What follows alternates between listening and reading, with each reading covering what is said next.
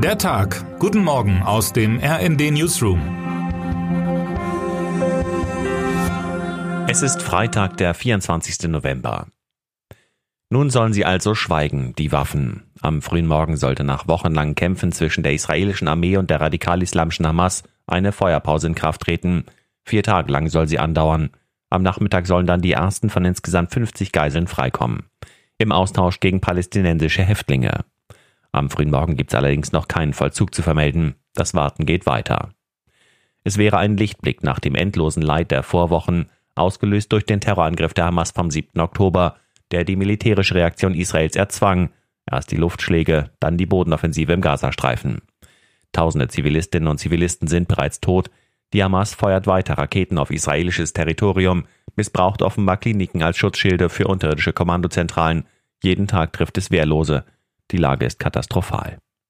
Jetzt sollen also die Waffen ruhen. Den Deal hat das einflussreiche Katar vermittelt. Und doch ist die vereinbarte Feuerpause heikel, vor allem für Israel. Auf beiden Seiten liegen die Nerven blank, erklärt etwa der in anderen Konflikten von den UN und der OSZE eingesetzte Sicherheitsexperte Oliver Palkovic im Gespräch mit meinem Kollegen Thoralf Kleven. Die Hamas wird die Waffenruhe nutzen, um sich zu erholen und neu zu organisieren. Der Druck auf die israelische Regierung hingegen, nun auch die restlichen Geiseln zurückzuholen, wird weiter steigen. Nur zu welchem Preis? Und was, wenn sich eine Seite nicht an die Feuerpause hält? Das Verhältnis von Hamas und Israel ist gekennzeichnet von Misstrauen und Spannung, sagt der Nahostexperte Udo Steinbach.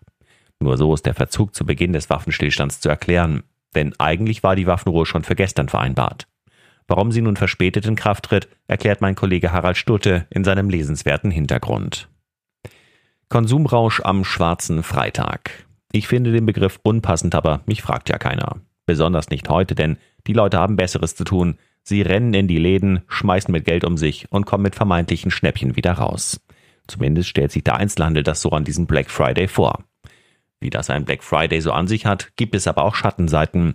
Da sind erstmal diese schwierigen begrifflichen Assoziationen. Ende der 20er, der schwarze Freitag, der Börsencrash von 1929, Auslöser der Weltwirtschaftskrise, die katastrophalen Folgen für die politische Landschaft in Deutschland, plötzlich diese finsteren Bilder im Kopf. Dabei wollte man doch nur schnell einen neuen Duschvorleger kaufen. Es gibt zwar mehrere Theorien für die Herkunft der Bezeichnung Black Friday, vielleicht geht es schlicht um die schwarzen Zahlen, die der Handel an dem Tag schreibt. Aber diesen Beigeschmack bekomme ich zumindest nicht von der Zunge. Es gibt aber auch natürlich ganz andere Gründe, diesem Hochtag des Shoppings, der sich teilweise schon auf eine ganze Woche ausgeweitet hat, mindestens skeptisch gegenüberzustehen. Nicht zuletzt wegen der ökologischen und gesundheitlichen Folgen des verheerenden Konsumrausch, für den der Black Friday sinnbildlich im Kalender steht.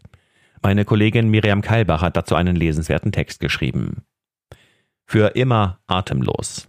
Seit zehn Jahren raubt dieses Lied auf den Tanzflächen der Republik die Luft zum Atmen und manchen den letzten Nerv. Helene Fischers Atemlos. Am heutigen Freitag erscheint der Song in einer Rap-Version. Die 39-jährige Fischer hat sich dafür ihre elf Jahre jüngere Kollegin Shirin David mit ins Boot geholt. Das Live-Debüt gibt's dann morgen direkt bei Wetten Das. Für Showmaster Thomas Gottschalk soll es gleichzeitig der Abschied sein als Gastgeber der Sendung. Diesmal wirklich. Man darf also schon gespannt sein, wie die 20 Jahre Atemlos-Version klingt, die Helene 2033 bei Gottschalk in der Sendung präsentiert. Gestern begann die zweite Runde der Tarifverhandlungen zwischen der Deutschen Bahn und der Lokführergewerkschaft GDL. Ihr Chef Klaus Weselski fehlte zunächst, stieß allerdings am Abend dazu. Heute nun steht der zweite Verhandlungstag an und die Positionen liegen unverändert weit auseinander. Ein erneuter Warnstreik schon in den kommenden Tagen wird immer wahrscheinlicher.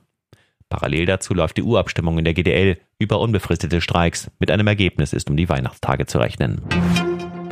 Und damit wünschen wir Ihnen einen guten Start in diesen Tag. Text Marco Nehmer, am Mikrofon Sönke Röhling. Mit rnd.de, der Webseite des Redaktionsnetzwerks Deutschland, halten wir Sie durchgehend auf dem neuesten Stand. Alle Artikel aus diesem Newsletter finden Sie immer auf rnd.de slash der Tag.